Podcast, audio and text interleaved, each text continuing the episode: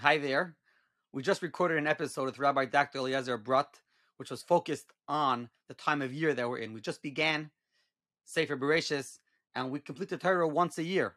Where this Seder come from, the way we have the Parshias, we discussed at length that there was other Menhagim, and it's very relevant to the Dafim we just learned, because it was Minigar Yisrael where they finished the Torah once every three, three and a half years, and that is discussed at length.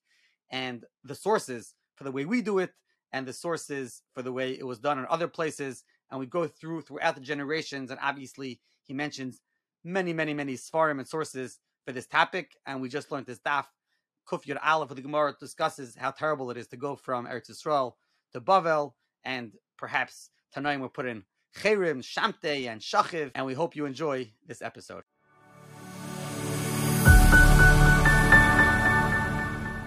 Rabbi Dr. Eliezer Brodt, it is a pleasure to be with you now after Sukkot. Some of us had the opportunity to meet you on your travels to the United States. Thank you for that.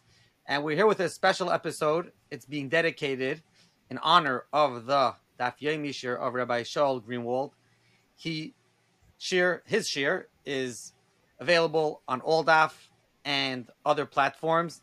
It's a shir which he really, really explains very well the questions of the Gemara, how the Gemara is answering the questions. He speaks out almost every Rashi that's relevant to the Daf. Very many of the Taisus are spoken out also, certainly the ones that are directly affecting Pshat, some of the basic questions, all done in a clear, concise way. People use it to prepare, people use it to review, and there are people who use it as their main Daf Yomi Shir. So go check that out on all Daf, and it is available on other platforms as well. So this Shir is a unique Shir because it's not directly related to anything Gemara, but it's related to the time of year that we're in.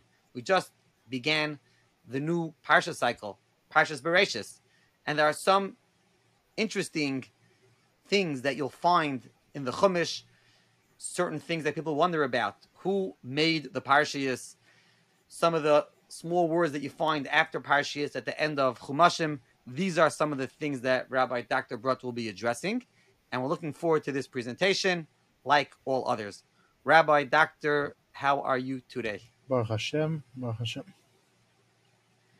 Okay, so you want to get right down to business. Uh, very often you like to give an introduction to what this is all about. You could do that. But I think the first question that you'll be discussing today is who divided the Parshias? Right. So first, to begin, the series of questions that was sent in by the sponsor is as follows. First, he wants to know is who divided up the Parshas in our Chumash. Sources, let's say, if there's Chazal, Ga'inim, Rishainim. That was one question he wanted to know. And were these also the divisions throughout the generations? Another thing he wanted to know was that um, at the end of every Chumash, there's a list of all different types of pieces of information, how many psukim there are, and stuff like that. And there's a word that says susdarav, and and then it will tell you in each chumash how many sidarim, sidarim there are. So let's say if you look in chumash bereshis, it says starav is mem gimel. Now, what is mem gimel? What? How many parshas do you see in your chumash bereshis? Not forty three. At the in this list, it also has the prakim, it has the psuchais estumais, um, but that's a different story. Now, then he also wanted to know, I guess, to um, also which will hopefully come to some understanding th- through this discussion, is that he wants to understand there's a Rashi in Parshas Vayechi, and Mitzvah when we get up to, we'll quote what Rashi says and what the issues were and what might be the explanation. So those were the questions that the sponsor wanted, hopefully, to be somewhat dealt with in the course of this shir. Now, before anything, the truth is like this: there are multiple topics about Kriyas Torah, which we do a few times a week, um, and it's relating, as as uh, we just mentioned in the introduction. The reason why we're talking about this now is because we just we're right away in the beginning of Parashas Noach. People don't have an excuse yet not to fall out of Shnai Mikra Targum yet. Um, especially this year, you even had a few days to work on Bereshis. So when you when we talk about Kriyas Torah, there are multiple questions that people wonder about at some point in their lives. They hear different things, um, and this is one such topic. The, the, questions that people ask, some people know uh, more than others about them, is who is the who made the prakim, who made the psukim, the divisions, the aliyahs. When do uh, we have aliyahs? Seven aliyahs. Why do they stop in those specific places? Who made them? Um, you, Haftarah. Why do we have Haftarah? What Haftarah? Many times you'll see in shul there'll be a tumult about a particular Haftarah when you're supposed to lane it. People might have come across in your lear- in learning in different places in, in that there's a matargaman. There was someone that used to say that was matargam the psukim and how that worked and when does that fall out of play? When did it start?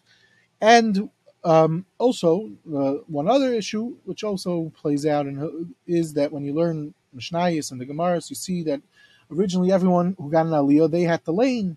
Eventually changes that there's about kaira or chazan, whatever it is. When does that happen? What what's behind that? Now, all these are obviously um, questions that each one deserves a nice discussion. Um, and this is some this is a related topic also of curiosity in in Kriya Torah and in um, to understand our parshas.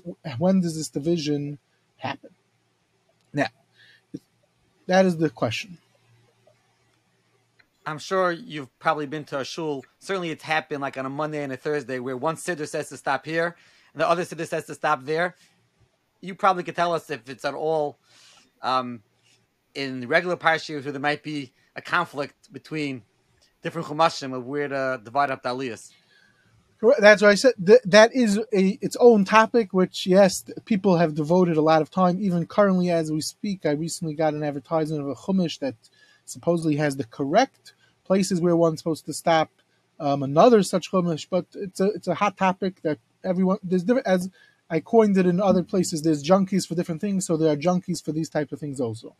Now, interesting is, I would think it's a simple story. Someone asked the question, "Who divided by parashas?" You look it up, maybe you Google it, you Wikipedia it, and you get your answer. And then, and as we'll see today, that there's no real good, clear answers for this question, but there's interesting discussion that of of um, concepts and things that we've learned and heard about in our lives, um, some more than others, and hopefully we'll get some ideas about this, some of these questions. Now, the story for me, particularly um, in one aspect over here at least, begins with as follows. About 18 years ago, I was learning at night with, with, a, with a chavrusa, and a, an old chavrusa was learning the same base marriage, and he said his kid got homework from the Rebbe, the Rebbe wanted to know what is the Sidarov that I mentioned earlier that's found in the end of each Chumash, what is it referring to?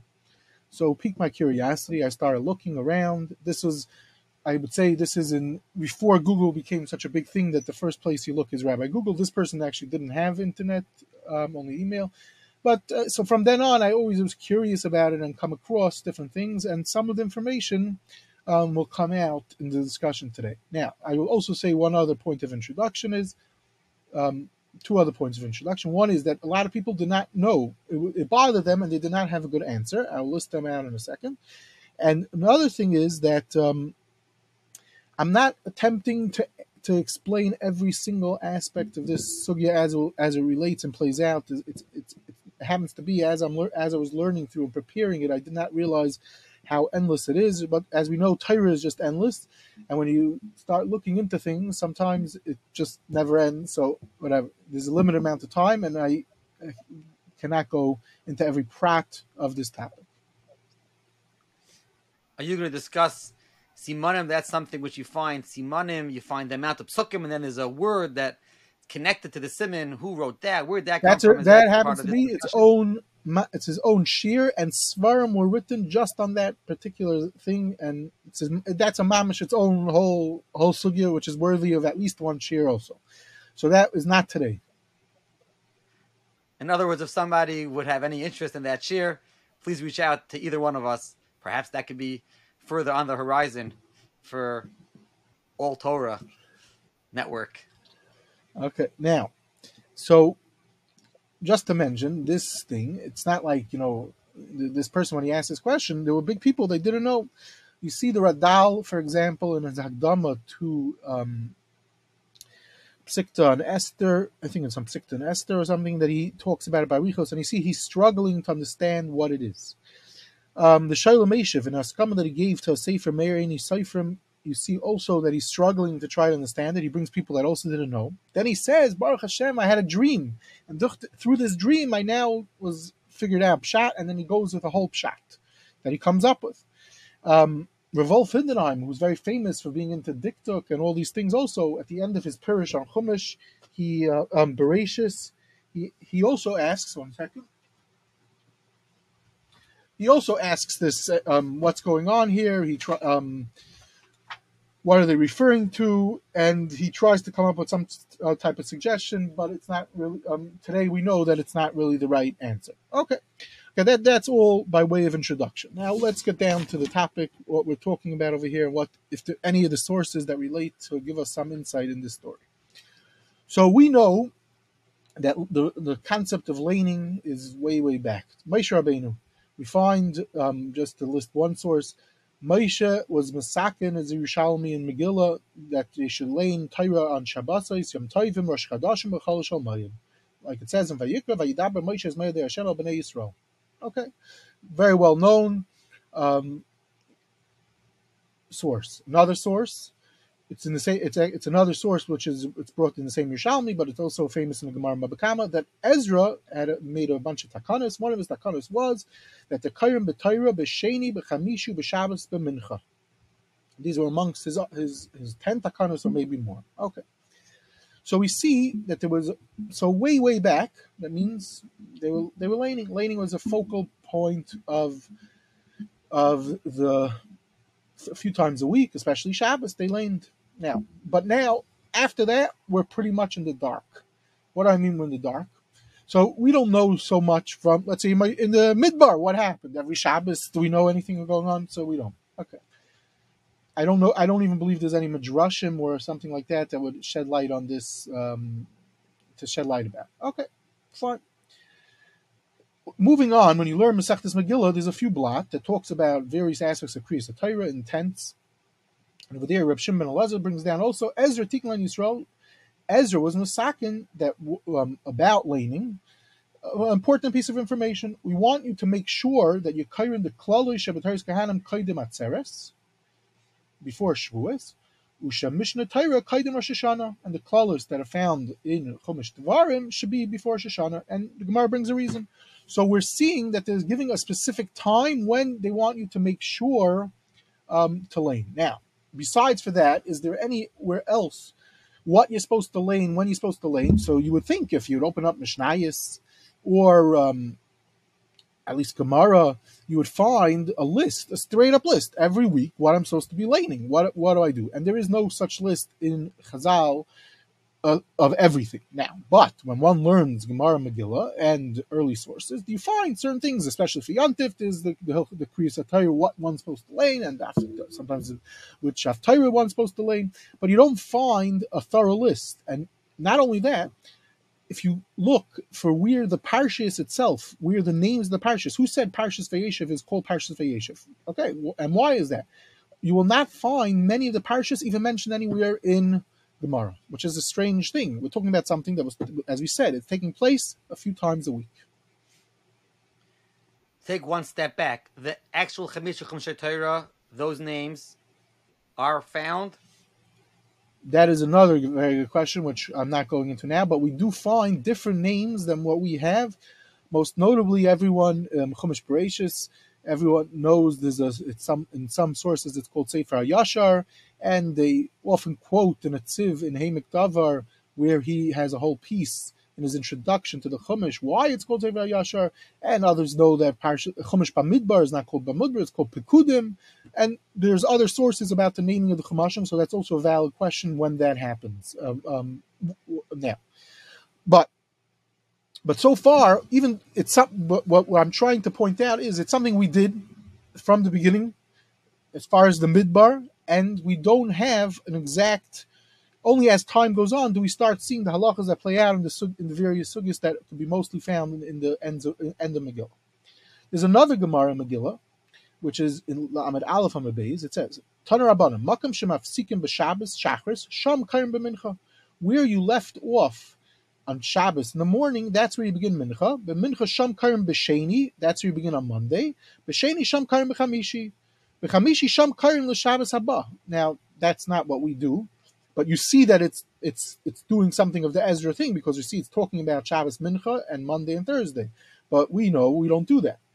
Uh, this is very Meir. Rabbi Yehuda says, "Makom shem seeking b'Shabbos shachar sham karim b'mincha u'b'sheni chamishi l'Shabbos haba." Okay, Rabbi Mazer lacha makom shem seeking b'Shabbos shachar sham karim mincha u'b'sheni v'chamishi l'Shabbos haba. V'leim halach Rabbi Yehuda. Okay, and th- now what we we see is that already, even in this time, in this at the Gemara, it wasn't so clear, and it was a machlekes. Where you stopping? You're you're laning. But what what happened? How many people were called up? uh, All all the years.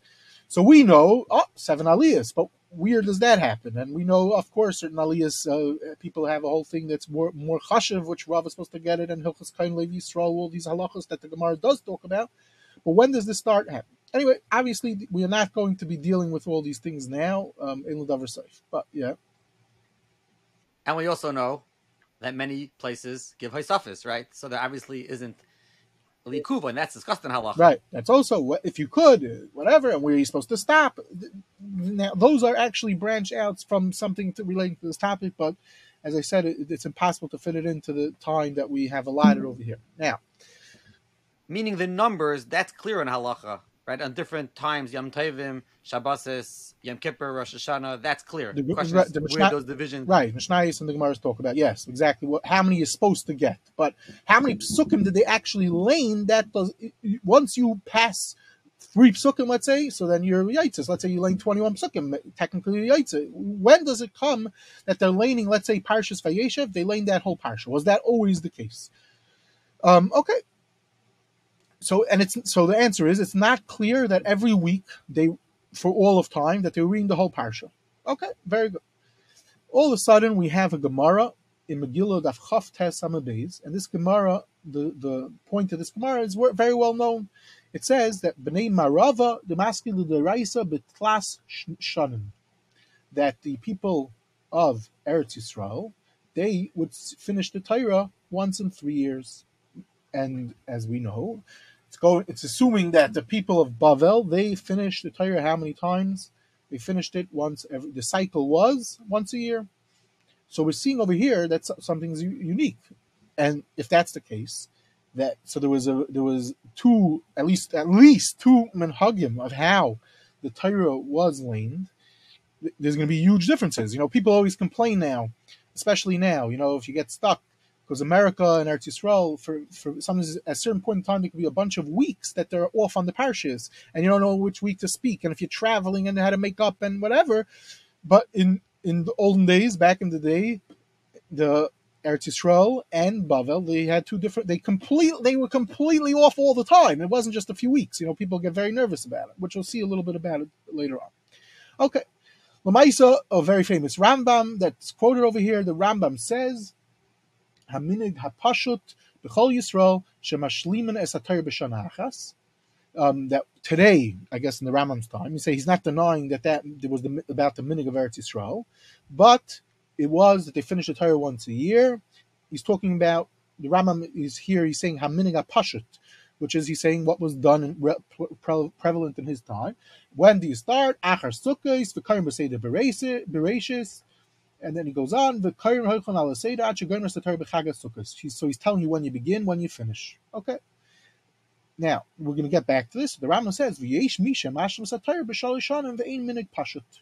What's going on? What it's not such a common language to be found in the Rambam ein minig pashut. Okay. Now, so so far these are some of the sources about laning, and so we're already seeing from this Gemara Megillah that it can't be that there was such a clear cut division of the parshas because they're completely off. Okay, so now there's a beautiful sefer called Leches Machsheves from a very, very chashav yid. He was Rashiva at Eitz Chaim in London. Reb Nachman Shlomo Greenspan. he wrote a bunch of svarim. They were very hard to get for all the years. In recent years, less than 10 years ago, Mechon Yerushalayim did a beautiful edition, putting out all the stuff that they had of his into two volumes. Highly recommended Sefer, Lumdus, all different types of things can be found in the Sefer. He has, um, one of the things he has a piece where he talks about the Chalukas HaParshios. When does it happen? So he brings down the Rambam that we mentioned, and then he says, but if you, if you look in Rambam Halacha Beis, Rambam brings down Ezra Tikin, which we also discussed based on the Gemara Megillah. Ezra Tikin, Len the Yisrael Shi Kain Klolei Shabbatayra Kahanim Kaidim Atzeres Shantayra Kaidim Rosh Hashanah. Okay, great. Then he says, so you see from here that the Chalukas Parshas is before Ezra, based on the Gemara that we mentioned in Megillah. Okay, great. But it's clear, as we're pointing out from all this, he says what I just said also, that it wasn't it wasn't a universal accepted chalukah because we see that the meaning of Bnei Eretz Yisrael was at this time to do it once every three years. Okay. He brings down all different things. He proves that Lamaisa, he brings down someone that wants to say that it was very few people that had this minig in even even the minig in Eretz Yisrael, the Gemara is talking about was very few people. But he says he has a chachas that it's not true it was common in Eretz Yisrael that this was the minig at the time. Okay, he proves it from Yerushalmi. Now, so but what comes out, bottom line, what's significant from all this is that there was no minig kavua, which is what we're similar to what I'm saying was the logical conclusion of the series. Okay, he goes on and he talks a little bit about it. He has some suggestion based on what um, when it happened and as I said already in the announced, I'm not going to say every person's knach because you're going to see what I, the way I hope to say shortly. Many people say different knachs for this similar type of thing, and the, I'm, I'm not interested in boring the details. Just to get to the the main thrust of what's going on. Okay, so that's number one um, in the sugya. Okay, fine. So now we so we mentioned the Rambam, and the Rambam we said says ein minig pashut. So what does it mean ein minig pashut? So interestingly enough, we have, I've, I, in the past, I've mentioned that one of the interesting sources that we have is that people used to travel, and people traveled already in the times of the Rishonim. We have travels. It's called known as Masois of Rabbi Yamin, to, of, of Tudela, I think it's called. And basically, he travels Europe in the years 1165 to 1173. This is Mamish in the times in the Kufa of the Rambam, around the times of the Rambam. He, and he describes his trip and he comes to Egypt. And he says, he talks about that there's a bunch of Yidden there, and he says there's two big shuls. Okay, great. And he says, um, in this passage, he says like this. One of the shuls, they're noyig, like finishing the Torah, like the Anshe Bavel, which is what we do today, which is and this this Rabbi Yamin says that's the meaning that he, from where he's coming from. He's a guest in Egypt, but he says, uh, but there's also a shul on Eretz Yisrael and what do they do? They have a certain way how they lane, and they don't finish every year. The Chumash they finish every three years. He says, and this shul so he's talking about a shul that would basically refer, as I said, we're talking about the years 1165, 1173. You could probably even figure out exactly which year he sees this. They're doing this minig of that's mentioned already in the Gemara Megillah. Okay, that they're not finishing it every year. But, uh, that they're not finishing it every year. They're finishing it once every three years. He says, but they lemaisa they daven together these two shuls when on Simchas Torah and Yoy Matan Torah. I guess they didn't want to give up the kiddush because they only have a kiddush once every three years. So they decided that l'chol pachas the kiddush will will join forces. Okay, now this source. It's interesting is sometimes you know you think you have a source. This Masis Rabban Yamin. Everyone knew about this from Masis Rabban Yamin um, this particular source, literally everyone quotes it. I would say, I'm saying even uh, the Shoel U'Meshiv in the middle of in, in Hilchus in Hilchus Talmud Torah, he's talking about something, and he, uh, somebody gets into something, and he quotes, oh, "I saw this Master Yamin," and he says this, and even right away, and literally right after this thing came to print, we find in the Tikkun Yisachar, which we'll get to um, later on, he also quotes this Rabbi Yam. Everyone quotes this, so this is like everyone's quoting that that Gemara Megillah, don't think it's just the Gemara Megillah or that it's a Zaitika thing. It was even, there was a shul, at least one shul in Egypt in the times of the Rambam that was doing it. Now that could explain a little bit possibly what's going on here when you look at the Rambam, because the Rambam was saying, ain't a minute pashut. He's referring to something. Turns out that, that, um, there's more to the story, like always, and that is as follows: is Rabbi Ram ben Rambam. Now, in the past I might have said that there's sometimes a gadol that he gets outshined by his father. He has a great father, and he could be great, and then he becomes forgotten. Rabbi Rambam has the bad luck of in his time he was unbelievable, and all of a sudden he's forgotten about. He only becomes revived different times. He was a prolific writer. He wrote a crazy amount. Only in recent years has he become famous. Um, different problems, things that he said. People say he can't be that he said, without getting into any of all that. But one of the svarim that he wrote was a sefer, which called in Hebrew Hamaspik Lev de Hashem. Now, Hamaspik Lev de Hashem, um, parts of it have even been translated in English. That's the Musar part. Less known is that there's a halacha part, and even of recent, they're constantly discovering more parts to this work in the Cairo Um, now, what's significant is, in this this sefer is on tefillah. It was printed in the early, um, I think it was in the early 90s in, by Bar Ilan University. And currently, it was reprinted recently. We're not going to get into all the story about it because we want to get moving over here. But bottom line is that he talks about the shuls that these shul, the two shuls that there was two that they had different minhagim, and he says they had other minhagim, and it sounds like they weren't happy. They had some other minhagim. It sounds like his father, the Rambam, tried to get them to stop it.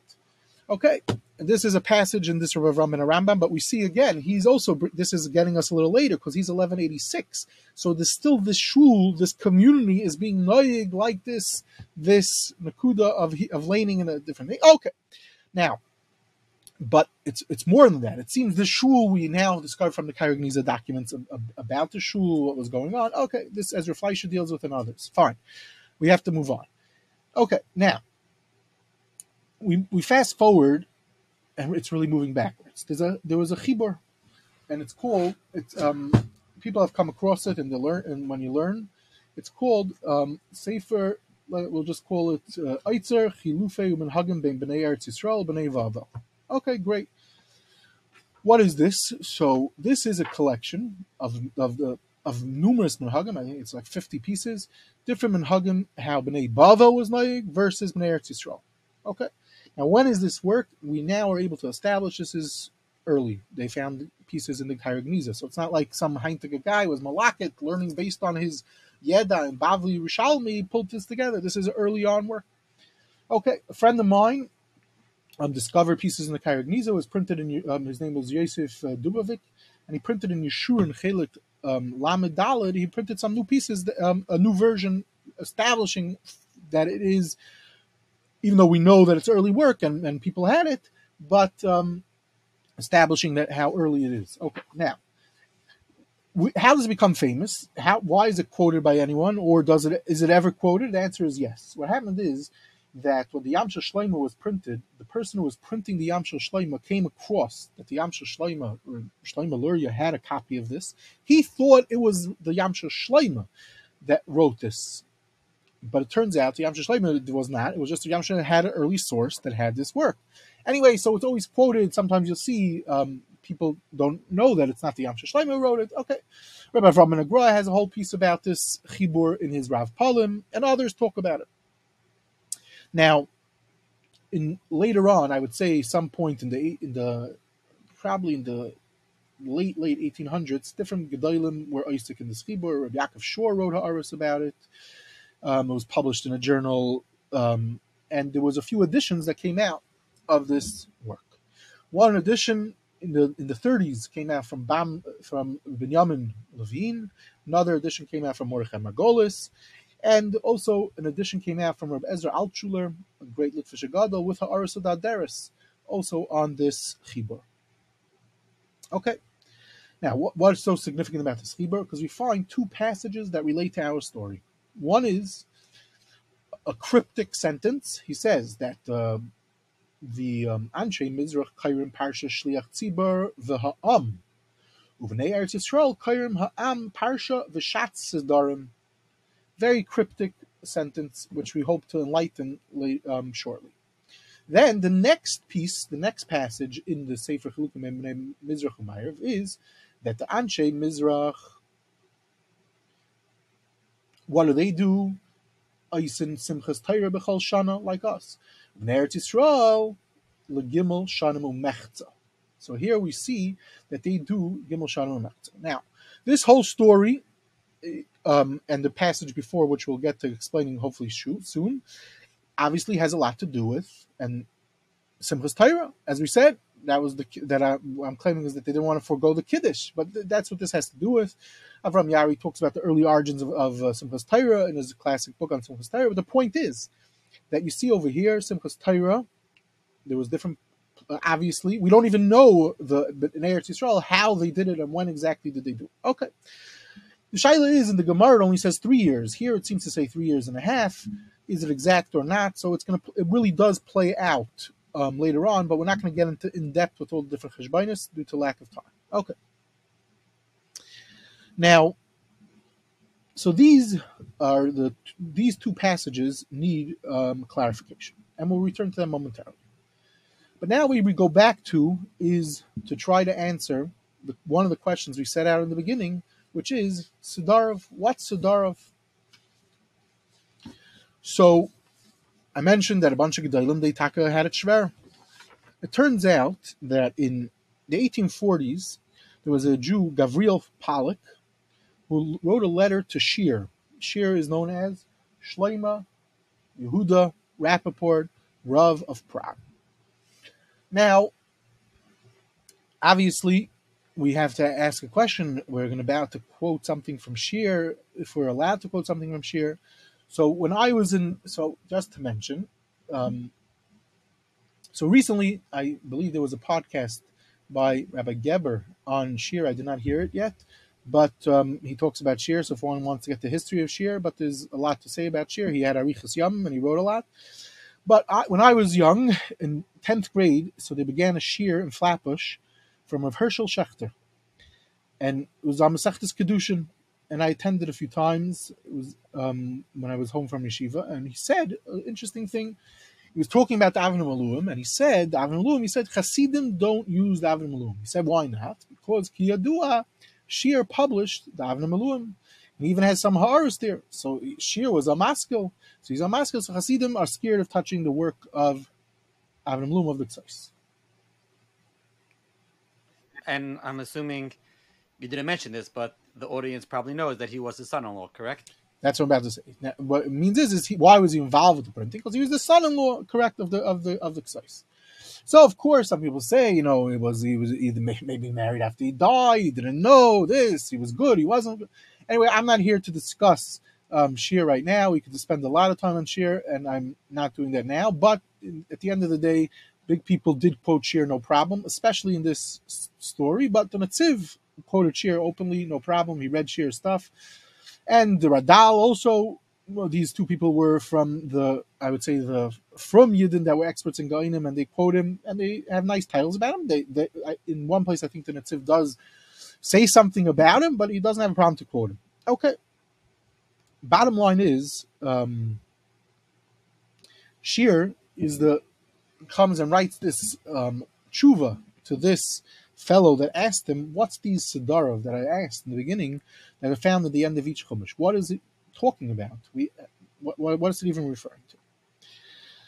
Now, again, Shir over here, he goes on, a, he has literally, I would say, 10 pages um, where he talks about with incredible Bakiyas, incredible Yeda, and based on the yeda that we, the the information that we have today, we see that he was on he was on target very much. From what he had to figure out what he did, well, is very impressive, and it holds up on some level, different aspects what he said, and basically is that this is the Sudarov was the way, just like we have X amount of parshas, so the Bnei Eretz Yisrael have to have a counting of their parshas. So for so for them, the Wiz, when it says, let's say in Chumash Bereshis, let's say it's Mem Gimel, that is going according to those that finish the Chumash for once every three years. Um, and and that and so if you add up the five, the five um, in each Chumash, what it adds up to, that adds up to the Kriyas Atayra of three of the three year cycle, not the one not the one year cycle. Okay, this is a suggestion, but obviously I'm I'm saying it in a in a mamish in a one sentence thing. This is he has ten pages, and he's each some of the things that he says in the passage of this nakuda. Um, I feel it's not right, but I but uh, I'm, I can not go through every single prat that he says. some of the things are very, very interesting and maybe a different time. But yeah. On the most basic level, what does it refer to? Prakim, numbers of prakim. What does it refer to?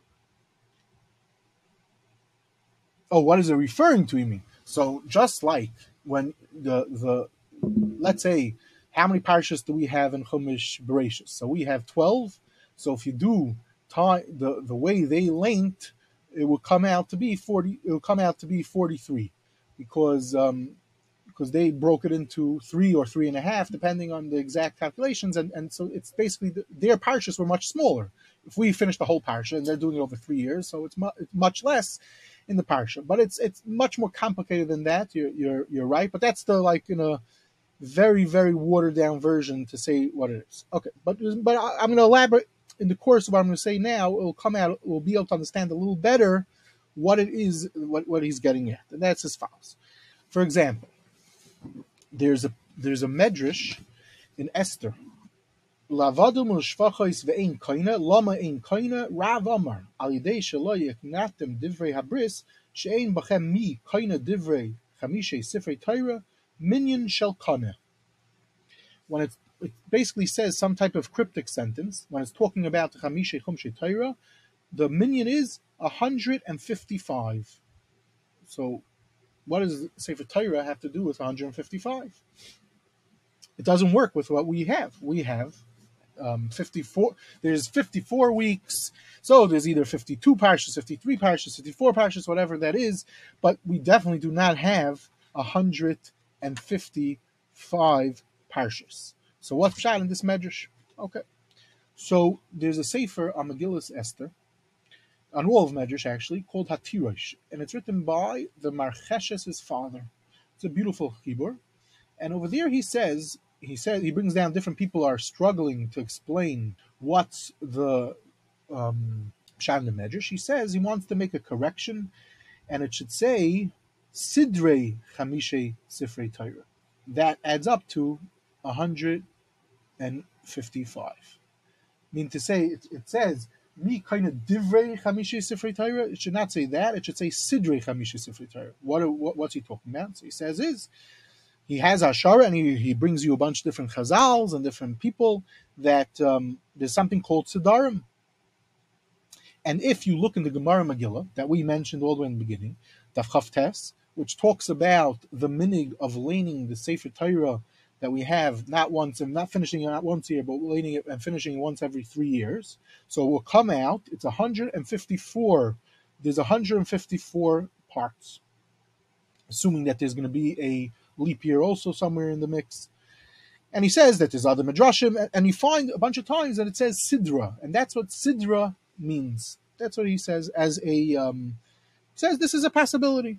Then he says, interestingly enough, I was in Vilna and I went to my son, and he tells me, my son, the Marcheshes, tells me, also one of the great Gedalim of pre-war Europe, says that whatever you just said to explain this medrash, matzasi b'shem hagoin harav shir, v'samachti l'das ki kavanti l'dvarv, and that's what it means. So what we're basically saying is, is that there was, for some reason, even though that shul in Mitzrayim, we're not making a claim that that shul in Mitzrayim that the Rambam in the Rambam's time and Rav Rambam Rambam's time and Rav Tudela, Tudela saw it that that was widespread all over Europe and all over Egypt and all over everywhere, but it existed. For some reason, this remained in the list. Okay.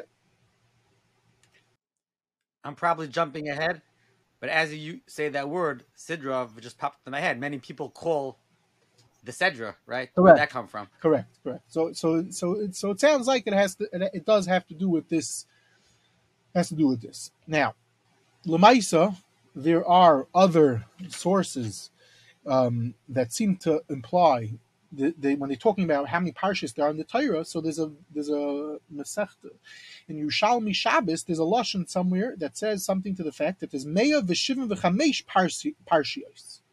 So that will be there's 175 parshios. Similarly, there's a Masechta Seifrim that also says that there's 175 parshas. So what's going on here? So she, so already um, Shir points this out, and others based on the Torah of Shir that it's referring to again the that counting of the of how many times they lay in the parsha throughout the three years. Now the problem is, and this is a very big problem, is that now we're saying one one thing we're saying was 154, 155, and now I'm telling you 175. So Shir himself is not convinced that this that that's the pshat in the Yerushalmi, or that that's pshat in the Masechta. But already early Naisa Kalim of the Yerushalmi before Shir did chap some as I mean say Shir runs with this. He explains a lot of different things that I'm not going into. But already earlier than Shir, there was, for example, um, in 1710, there was a chibur called Shema, Shema Shloima, and in the introduction, there there is a passage where the person, it's a drush sefer, but the person who published the sefer says this in his piece of Torah, in, in his introduction about the sefer, when he's referring to this Yerushalmi that I just quoted, that says it's 175 parshas in Torah, he brings you the Yamshel Shloima of the minig of lane three and a half years, because that's what you, you'll gain more. Because we said is that if it's 155, 154, that's only going to work with three years. So you'll gain some more.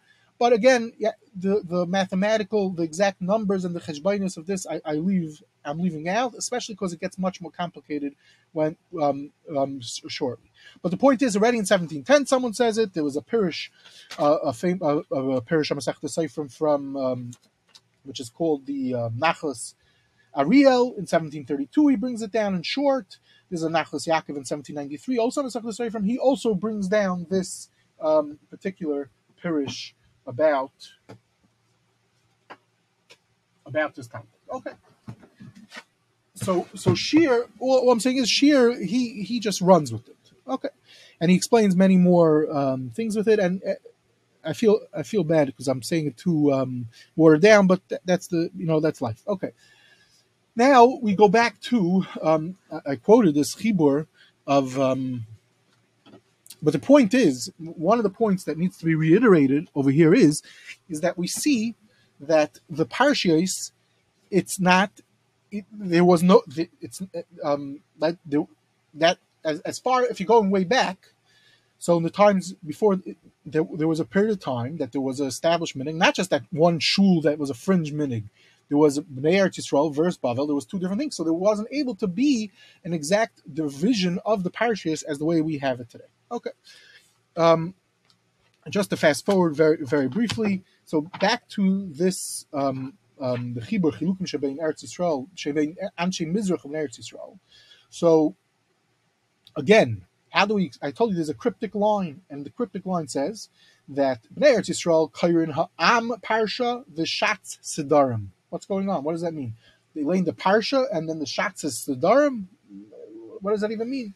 Whereas when it's talking about the Bnei Bavel, it says Kayim Parsha Shliach Tzibur Va'am. They lay in the parsha. What's going on? So the suggestion, and this is again um, um, subject to great debate, but based on this Torah that we're saying, it means like this: that even those that did do the minig, so Bnei Eretz Yisrael, and they did um, they had this concept of Sidarim, so suggests Mordechai Margolis and some others that Lamaisa they also did the the the people the Hamoin Am also lane Shnai Mikra the regular parsha that's similar to the ones that was being linked in Bnei Bavel. That's a radical thing. So it comes out. So yeah, you want to know what they laned in Shul? They laned in Shul differently. They finished it once every three years. But it comes out like this. They're, they're, they should really be allowed to have a Simchas Torah. Why? Because they're being assigned at least Targum, similar to the Bnei of Bavel. Anyway, this is a this is a chap, and it's not it's not true. Uh, most likely, based on careful reading, Ezra Fleischer deals with it at great length. We're not going to go into it, but the point is where it's coming from is because of the lashon. Because Kairin Ha'am parsha that's our parsha, and as you pointed out, Sdarov is this new thing, is the is the 155 or whatever the nuschais is, and that that's what's referring to. It means uh, mamash alam the You have to read it very carefully, but the problem is that this is um, full, it's not clear that it's a meshub, it's a text that's very uh, and it's not clear at all that this is the pshat. Okay, whatever. I, am just throwing it out there based on to help us understand better this Einfall of Shir, how it could play out. But as I said, it, they don't. They're not willing to accept it today. Now Reuven Margolis also has a beautiful piece in his Sefer Hamikra Messiah, which is kedai to read. And just reading these four pages with all the footnotes, you'll understand now much better what he's referring to. He puts it down in his unbelievable kayak of putting it down in short to the point. He brings up different things, very masudar.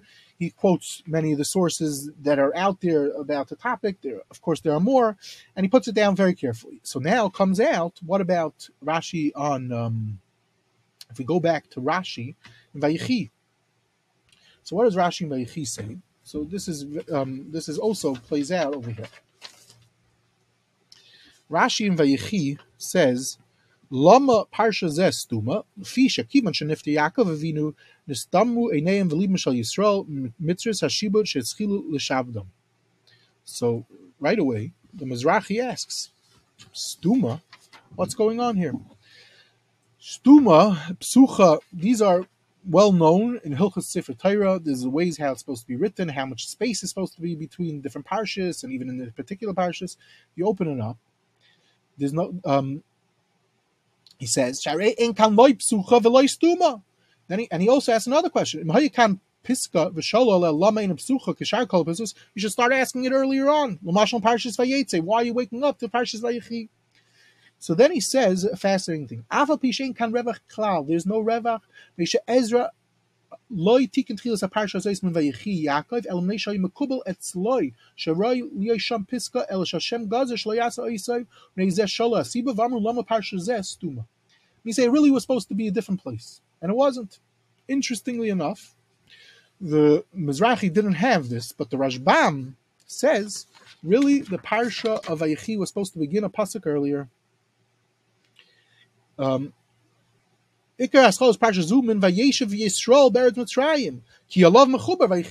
That makes sense. That's the connection.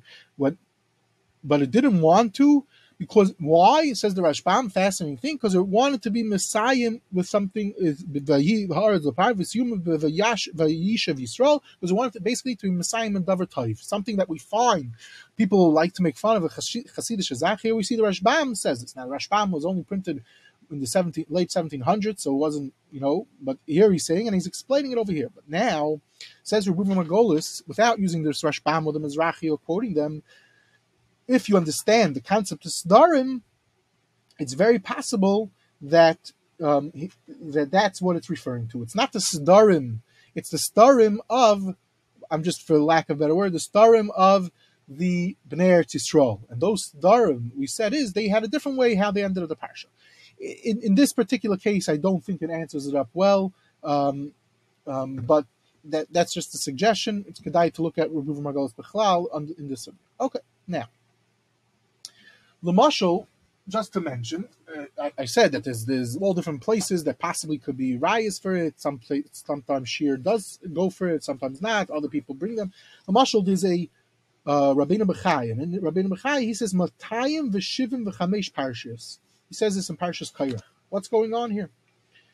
So Rabbi Yaakov Shur, in his parish on on um, Rabbeinu Bechai, founded Mishnah Yaakov printed for manuscript by Moshe a few years back. So he also talks about this, and he brings down this raid of this Masechta Seifrim, and he brings down the Yamsha Shleima and all this material about Sdarov. He knew this. Um, he knew this raid of Shir. He doesn't quote his name, but he, he most likely knew it. And he says, um,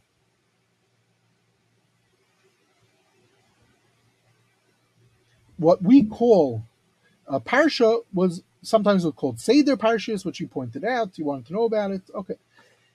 Lamaisa, he suggests that maybe there's a printing mistake over here, and that it really should not be Matayim Vishim V'Chamesh Parshas, but based on just like we found that the Yerushalmi, according to some, and uh, and the Masechta Seifrim have Kuf Ayin Hey, so that will be that's really Rabbeinu Bechai wants to say. Okay, th- th- these are just possibilities out there about. Now, there was a traveler, um, um, and this is where we start moving. We're we're we're getting close to just a few more quick parts to get to the conclusions already, um, like this. The um,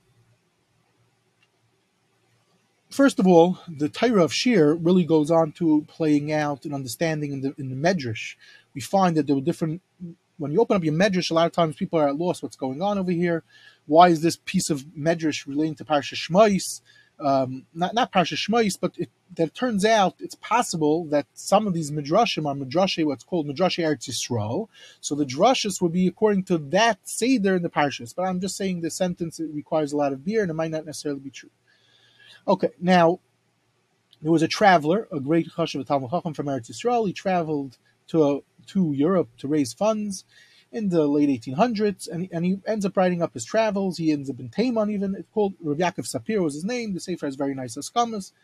And he saw a lot of interesting things. At the end, he pu- publishes his travels, two volumes called Even Sapir. And towards the end, he also writes up different discoveries and things he saw in his travels. So in the back of volume two, he brings down an old chibur that he saw, and it says like this: "Da, ki amininga pashut beroiva oilam shemashlim nesatayir b'shana achas." From Chagas Sukkos, Parshas Bereshis, and you finish in Chagas Sukkos, Bezois Habrachom. And therefore, the Torah was Shloisha V'chamishim Parshas, 53 Parshas. Now, I mentioned earlier that it's not clear if it's 53, 54. This is Arichos also, which we're not going to go into. Um, just one person that talks about it of recent, my friend uh, Yaakov Stahl put out a sefer of uh, one of Talmidim of Rabbi Chassid called Tzadei Chumash. There he has a few pages devoted to collection of of numerous Makairis, if it's Taka 53 parshas, how do we get the counting of 53 parshas? But here you see also a discussion about that. And then he says, um, then he brings down what's significant about that. That's the minig of Roy Va'il. Yesh Mekaimis, Shemishlimin Esatayr B'Shaloi Shanim, Umechalkin Esatayr Lemeya V'Chamishim V'Arba Parshas, 154. Now, this is the key word. V'Hein Hanikrain Sidarim, Kitei Shiku B'Chol Shabbos Seder, V'Nimtza comes out mashlim nes atayr b'soif shalosh shanim varenim mevar minin aparshash b'chol chumash v'chumash and then he goes th- this chibur does that explains what is the the amount of psukim in how they broke it down because we have it as lamashal chumash bereshis which in this chibur calls it sefer yasha which we earlier mentioned other sources for that we have shnei masar parsha they have it a different number. So he breaks it down that Parshas Bereshis has Arba Sadarim. What are they? And it's this Chibur, this early Chibur, this ancient Chibur that this Rebbe of Sapir saw in his travels, talks about, um, has the Mamish has the breakdown of, of what it was. Okay. Now, two more points with this whole um, Balagan, and that is as follows. All that I'm telling you, this was all um, known and written about, starting from when Shir wrote about it then, and it was published right away, and all different knetches, and oh, you know, I would say throughout the years there was it was discussed, and people started to know about it. One um, reaction to this was a sefer. There was a sefer written from a dayan in Vilna. In 19, he publishes it in 1906. It's called Messiris Atayr Vanavim. His name was Pesach, um, I guess Finfer um, and he was a Rav in a few different places before he became a Dayan in Vilna, and he puts out a Sefer Masaris Atayr Navim. What is the Sefer Atayr uh, Navim? In short, one of the things that he does in the is he wants to understand the the prakim, the seder of the parshas, the vision, the sedarim, the psukim, the oisios, all different things, the the, the history of the uh, kapitlach. Um, um, an amazing sefer. And now this sefer, he was in contact with Daderes. He has a scamas from some other people, and and it's incredible the amount of material he has in the Sefer. And he talks about our discussion, he talks about it. At the end of the day, even though he saw mamish everything that was up to 1906, what was out there, um, including Shir and everything, and he saw various articles. He's quoting there was a lot of articles that were building off it, and Lamaisa, he says it's it's a it's nothing. It's a mistake. It was a mistake that it should have been put. It was a mistake. Someone wrote it a long time ago. Wasted time, wasting. And you see, after he saw everything and a lot of different evidence, and he knew about the Masechta Seifrims and the Yerushalmis and there's other midrashim and this place. He still eh, he, he literally has the list of all the material and he just knocks it off. Okay, I don't know why this is so, but the the um, Lamaisa, there's been many discoveries after from the Cairo Geniza, which we're not going to go into, but we have already discussed the Cairo Geniza. And in this area, the Cairo Geniza also helped out. And there's been many articles of the different pieces that they found where they are able to show that there definitely was at one point two minhagim. So that means is that even when when the Gemara is writing this in Megillah,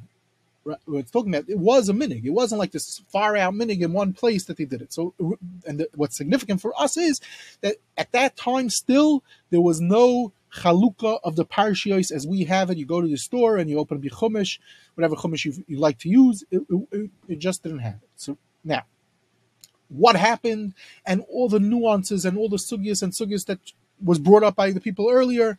So there's, I'm just going to mention the names, not to. Um, um, there's a there's a Ezra Fleischer who was a world expert on tefillah from Yid, who wrote hundreds of articles and books relating to tefillah from Geniza fragments. He, he spent a lot of time about this sugya, wrote about it a bunch of times.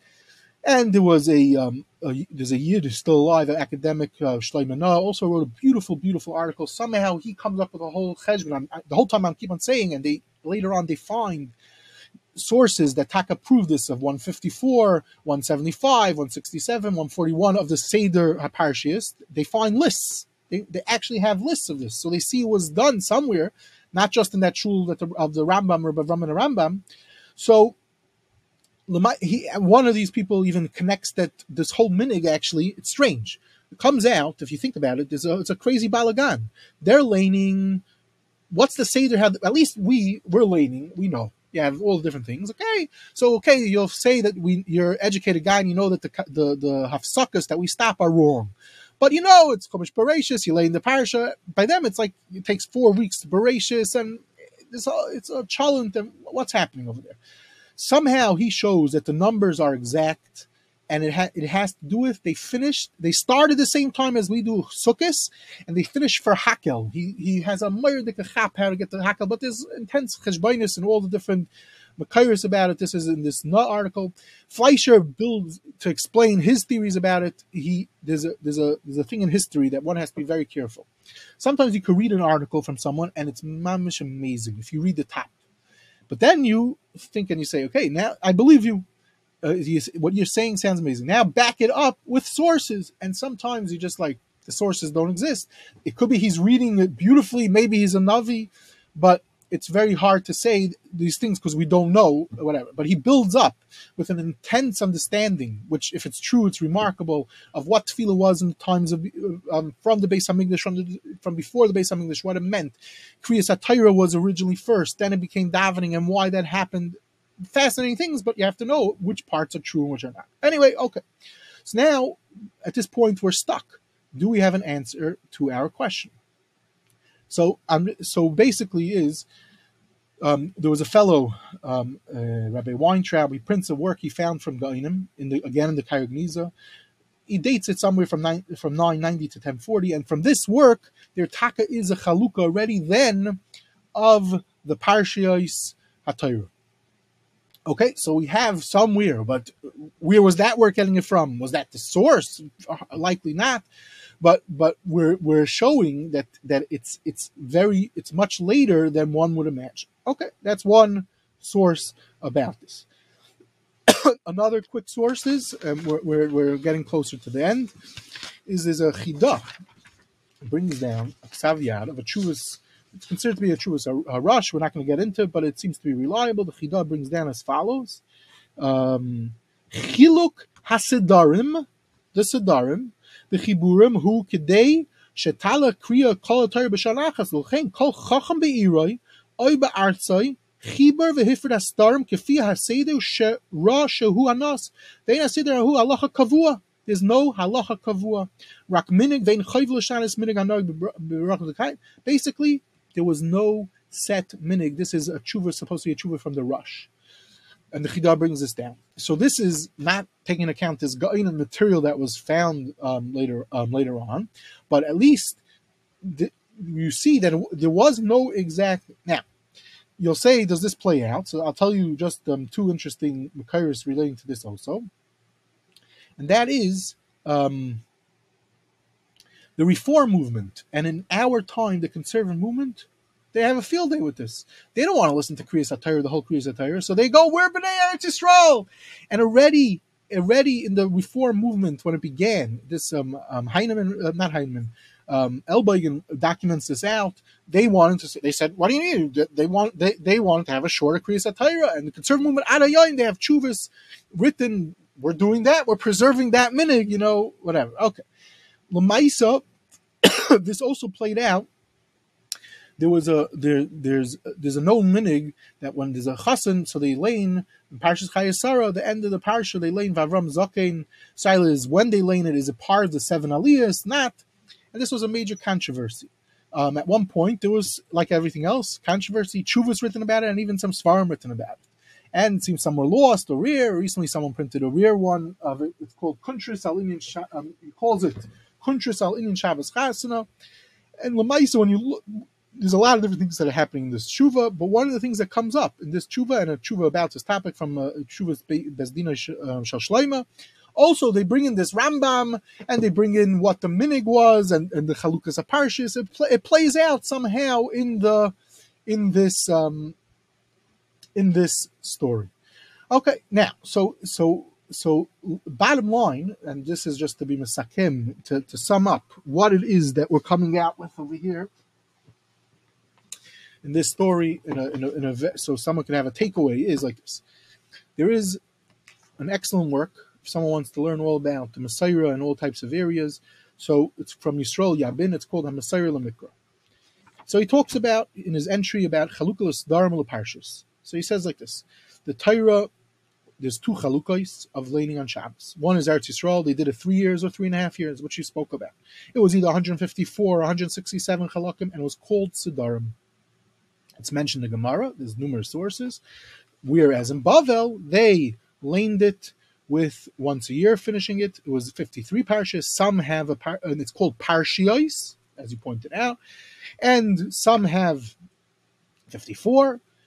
Earlier on, um, the, and this is the Chalukah today, and this is um, and this is the the the bottom line that basically the minig of Bavel won it out, won out for whatever reasons, which again you have to see the the, the, the articles that talk about it, why the Bnei Eretz Yisrael minig, who, which was first? That's another question to ask. Which was first? Did they maybe originally they linked um, the three year cycle? Then this, all these questions we, we're not dealing with, but but we're at least attempting to give up, to give some type of answer to this question. We'll be messiahing with the last thing which is that people, especially I mentioned, people always ask, why can't you just make the double parshas, make some type of conclusion, make some type of mass meeting, you know, with the internet, have everyone come down and we'll have uh, all of Klal Yisrael agree on something, so to speak.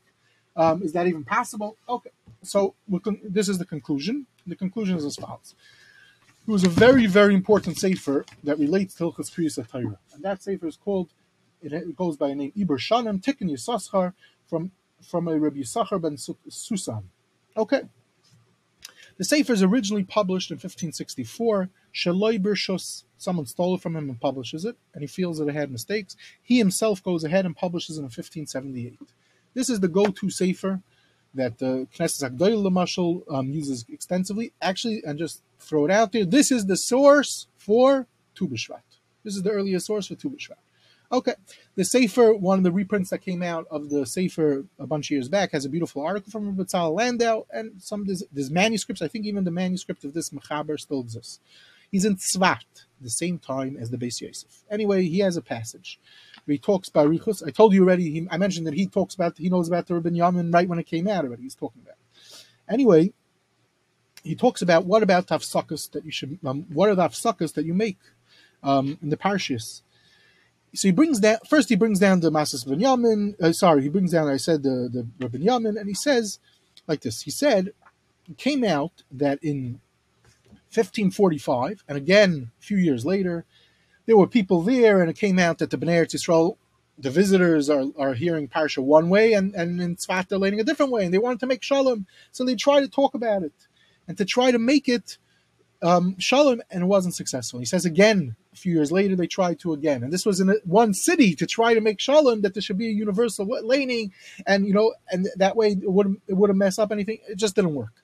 Lamaisa, because we see, and, and, so so you see already then that they tried to to you know, I guess we want to have for Gabayim, a lot of Gabayim love to be busy with this, especially in our recent kufas with all the calendars and all the different luachs, you always see the certain people, the junkies of the calendar, they want to show off that they know which parsha it is, and they they show off they know which haftarah it is, and the and mechuber and why it should be mechuber.